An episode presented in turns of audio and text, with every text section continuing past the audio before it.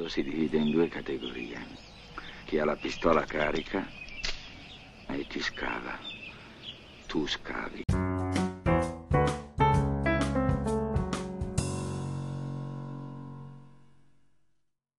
Buongiorno, buon pomeriggio e buonasera da Il Brutto, Il Cattivo, al secolo Stefano Cocci che vi parla e Simone Zizzari che mi sorride. Ciao Simone. No, c'ho una cosa in mezzo ai denti, non ti stavo sorridendo. Ah, ok, perfetto.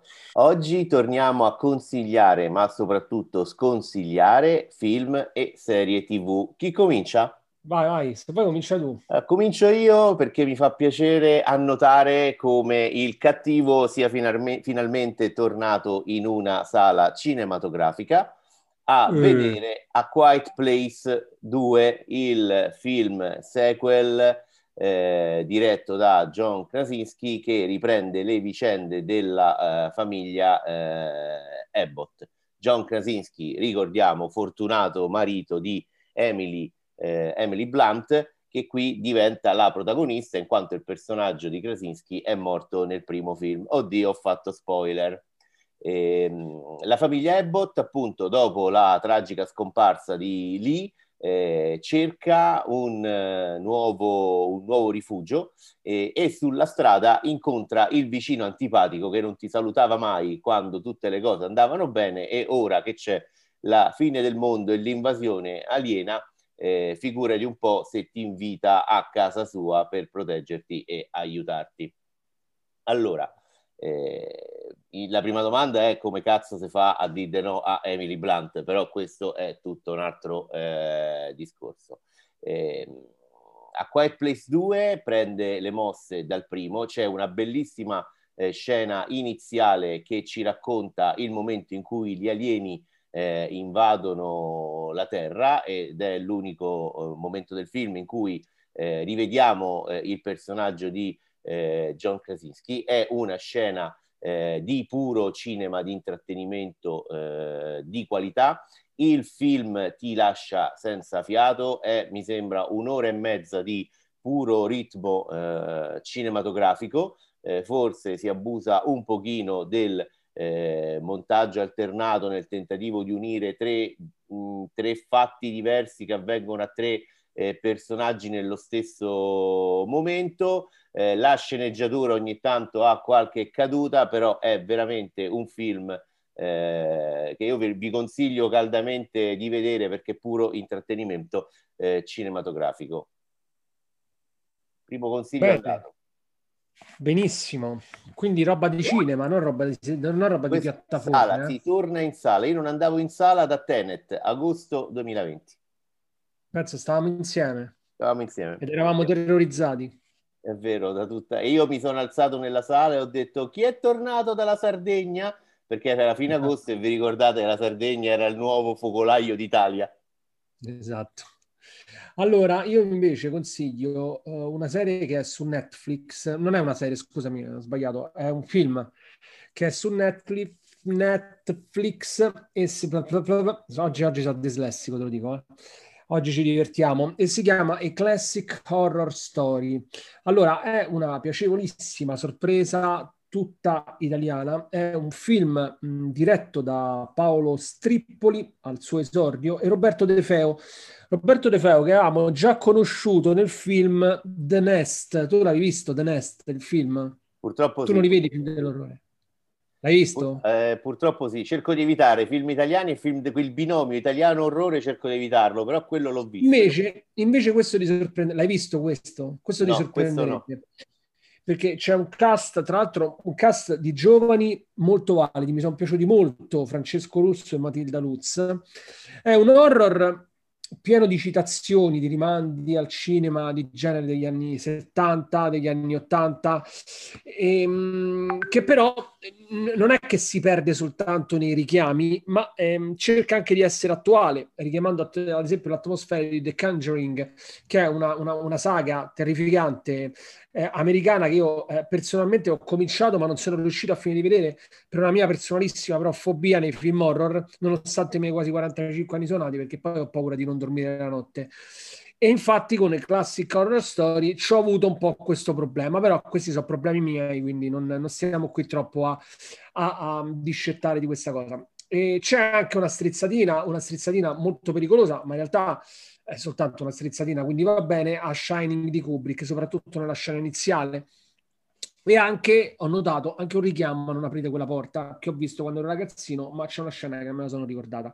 A parte però tutti questi richiami, è bella la storia e, ed è bella anche la musica, perché in alcuni tratti c'è anche questo tono un po' fiabesco, che è fiabesco un po' come la casa, che ospita appunto questi, eh, questi sfortunatissimi cinque personaggi, cinque protagonisti, che hanno un incidente stradale con il loro camper, si ritrovano in mezzo a un bosco con nulla intorno e trovano appunto questa casetta in una radura avventura che poi in realtà si scoprirà essere una location di un culto eh, piuttosto spaventoso che non stiamo ovviamente qui a raccontare. Allora, c'è tanto splatter, ci sono tante, tante scene che ti lasciano con il fiato un po' sospeso.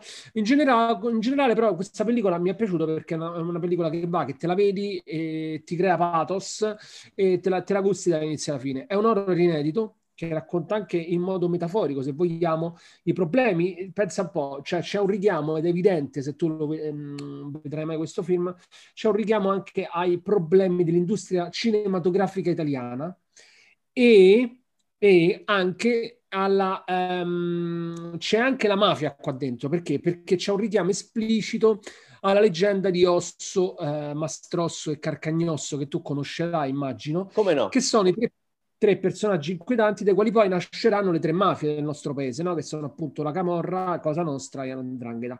Quindi è un film che io consiglio. E non mi sono piaciuti i sorrisetti che mi faceva Stefano mentre parlavo, perché lui ovviamente questi film non, non li sopporta e quindi facevo citazioni tipo Kubrick, e lì ti ho visto un po' con una smorfia. Non è che richiama Kubrick, non hanno questa pretesa. C'è una scena iniziale con loro che, cammi- che, che vanno con questo camper in mezzo alla strada, campo lungo, e quindi tu ti rendi conto che loro in realtà realtà se fanno, hanno un incidente là veramente rimangono da soli e che è la stessa cosa che succede poi all'inizio in Colorado nel celebre film Shining di Kubrick vai lo avanti sai, va lo sai perché ridevo?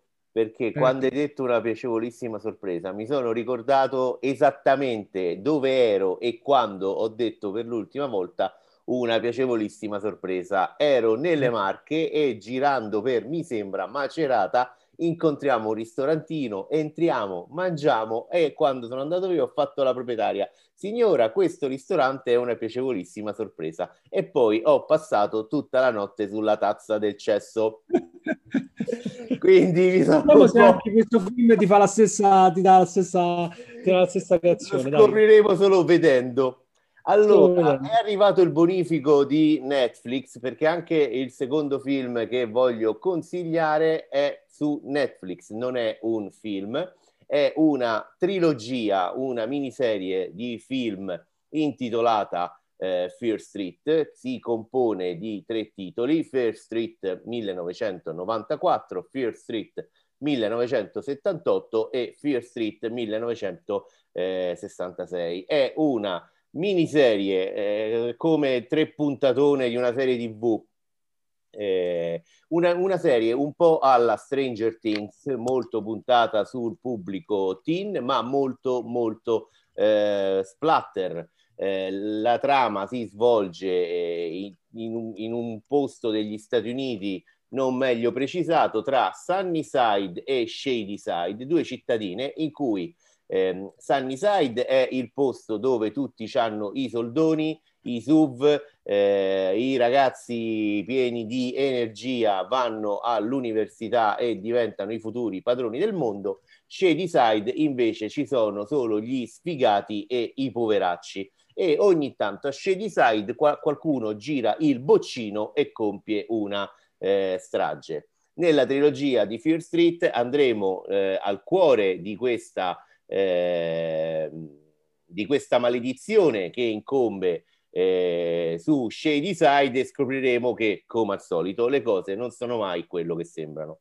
Ora, non vi aspettate roba originale. Eh, I tre film eh, ripropongono l'horror del decennio a cui fanno riferimento. Mil- Fear Street 1994 è ispirato a Scream e a tutti i film di quel periodo lì. Fear Street 1978, ispirato a Halloween e a tutti i film di quel periodo lì. Eh, Fear Street 1966 si richiama ai film sulla caccia alle streghe, in particolare eh, The Witch, eh, però i film sono assolut- assolutamente divertenti, vi intrattengono, eh, passerete del tempo divertente insieme a questi, eh, insieme a questi ragazzi. E, mm, e niente, non vi aspettate appunto capolavori, però è un cinema che vi farà passare qualche ora in, eh, non posso dire in tranquillità perché non è eh, proprio così, però insomma vi, vi divertirete, ecco, con un po' d'horror dannata. Quindi questa è una puntata che fa paura la nostra. Eh? La nostra fa paura, è vero.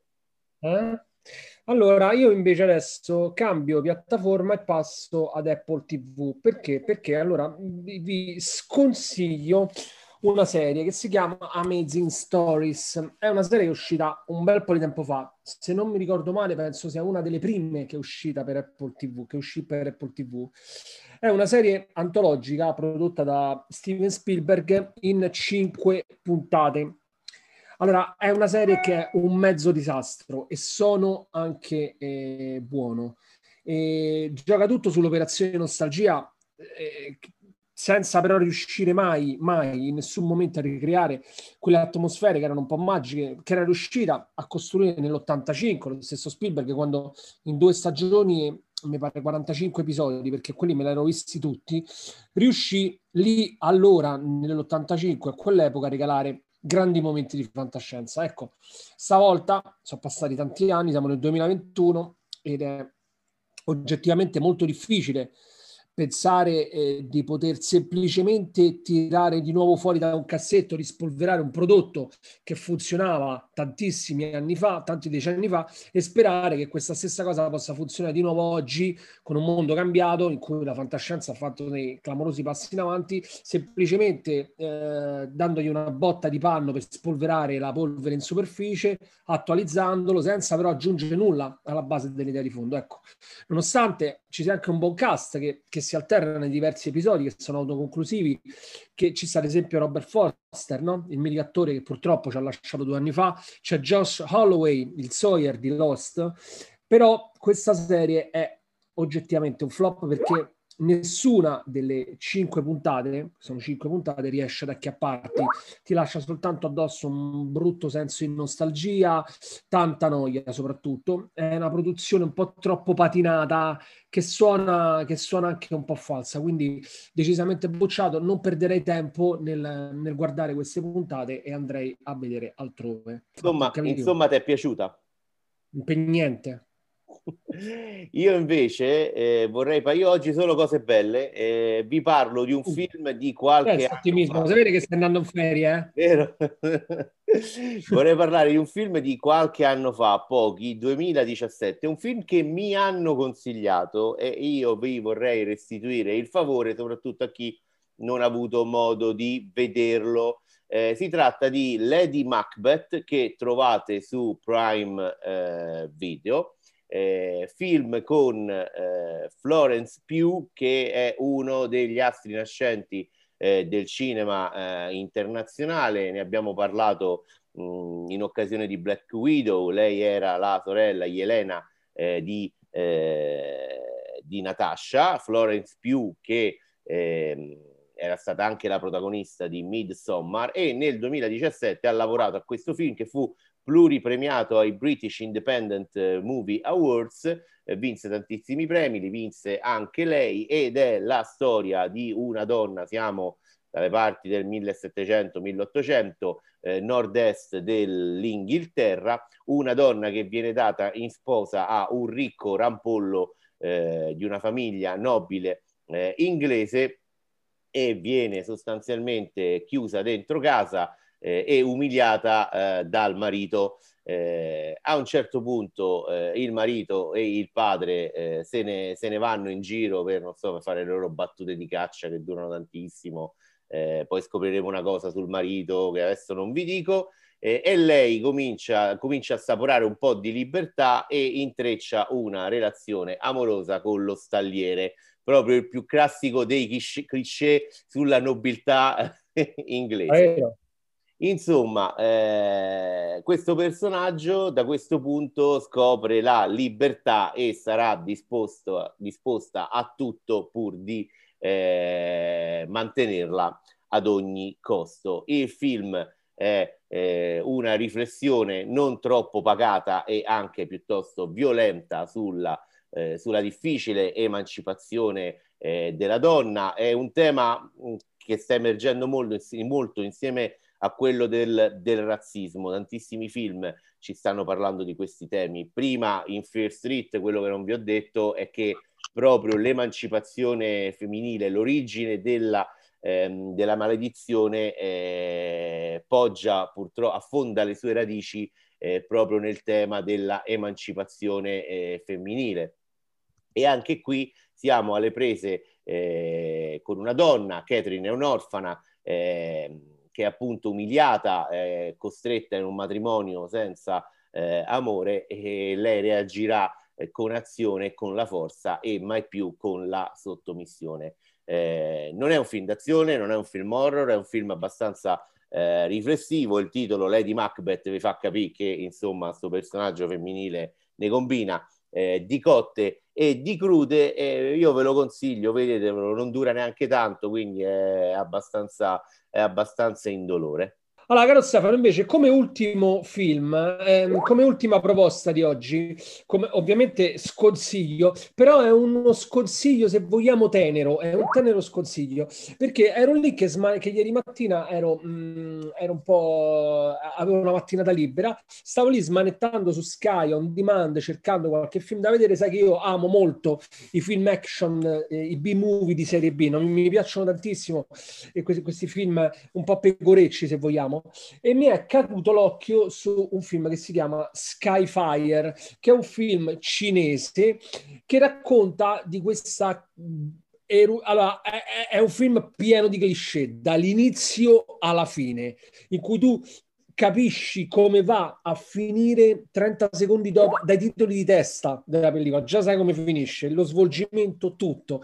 Eppure secondo me è meraviglioso nella sua, nella sua grettezza perché allora eh, la, il racconto è una, una, un'eruzione ehm, catastrofica di un vulcano su un'isola che provoca la morte dei due genitori di una ragazzina. Questa ragazzina cresce, torna su quest'isola e continua a lavorare lavorare come vulcanologa. E, ehm, per questo, in quest'isola, nel frattempo, dopo questa tremenda mh, eruzione, e molti anni dopo, eh, arriva su quest'isola una, una società americana eh, che costruisce un resort, un resort eh, dedicato ai miliardari che hanno voglia un po' di provare quel brivido, no? quell'adrenalina di stare lì sotto quel vulcano che aveva creato così tanti morti qualche anno precedente e quindi c'è questa, mh, costruiscono questo resort con questa teleferica ehm, nella, sulla quale passa una funivia che arriva in cima al vulcano dove tu puoi con una piattaforma scendere all'interno del vulcano e andare proprio a vedere il magma, quindi vivo del, del vulcano stesso.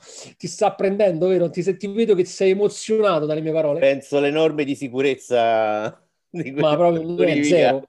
Zero. L'enorme sicurezza è sta, ragazzi, sta ragazza, che, ragazzina che nel frattempo è diventata ragazza, che è ovviamente l'eroina del film, e deve andare lì a, a, a, a, Che succede secondo te a un certo punto? Il vulcano riesplode un'altra volta, cioè c'è una nuova eruzione e quindi questa ragazzina viene chiamata con un team di amici, di, di, di colleghi, a salvare quante più vite possibile in questo disaster movie.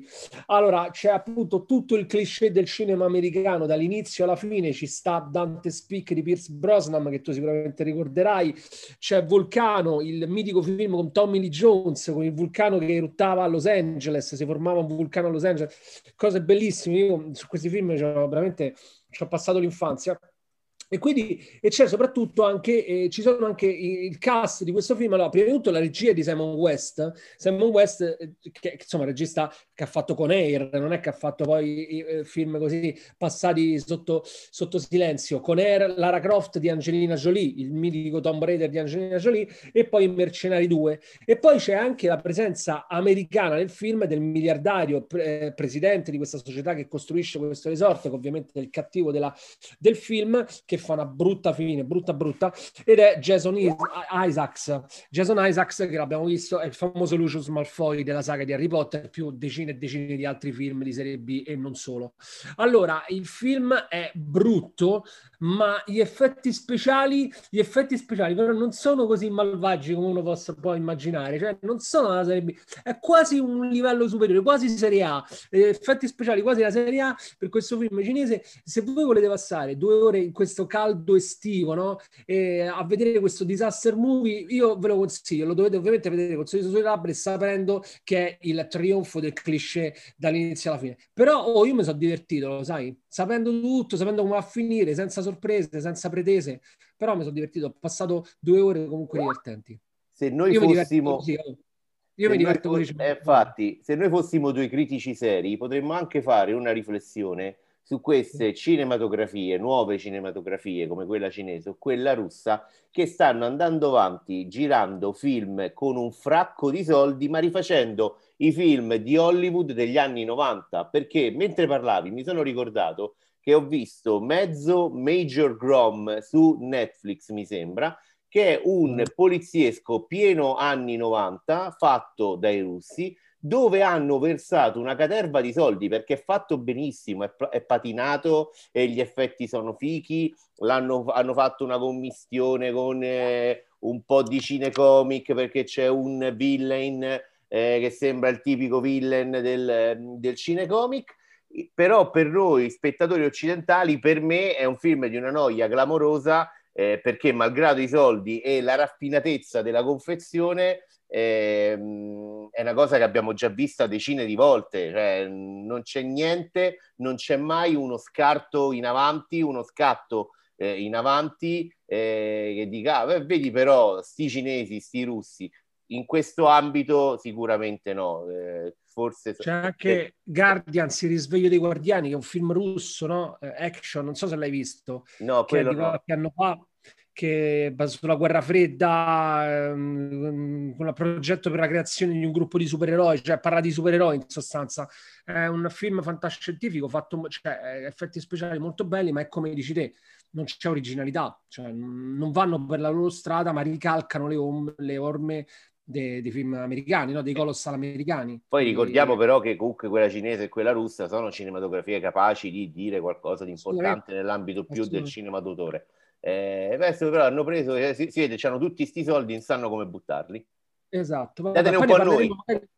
Io sto esatto. qua, bonifico, bonifico IT noi abbiamo un sacco di idee invece, per, per, no, noi potremmo rivoluzionarlo il cinema, dateci fiducia, noi siamo qui appunto per questo motivo. Esatto. Senti, magari poi dedicheremo una puntata a questo, a questo aspetto, però mi hai fatto venire una bella idea nella prossima stagione, perché, perché il brutto e il cattivo adesso si prende qualche, eh, un paio di settimane di meritate, di meritate forse pure un po' di più. Vabbè, insomma, si prende un meritate? periodo di tempo. Eh? Meritate? Meritatissime vacanze quindi per un po' non ci sentirete, lo so, lo so, lo so che siete disperati, che serpeggia l'angoscia, vi capisco, vi capiamo. Cercate di stringere i denti e di aspettare perché a settembre torneremo. Quindi eh, seguiteci, amateci, aspettateci perché torneremo a settembre più cazzoni che mai. Ti è piaciuto sta chiusura, sta chiosa? Tantissimo, non aggiungo altro, era perfetta. T'ho ammutolito. Non è mai successo nella nostra storia d'amicizia decennale che sei riuscito ad ammutolirti. Senza pazzesco. parole. Ciao a Vabbè, tutti. non ti mettere a piangere, a però. Eh. Presto. Saluti a tutti, a presto e buone vacanze. Ciao, ciao.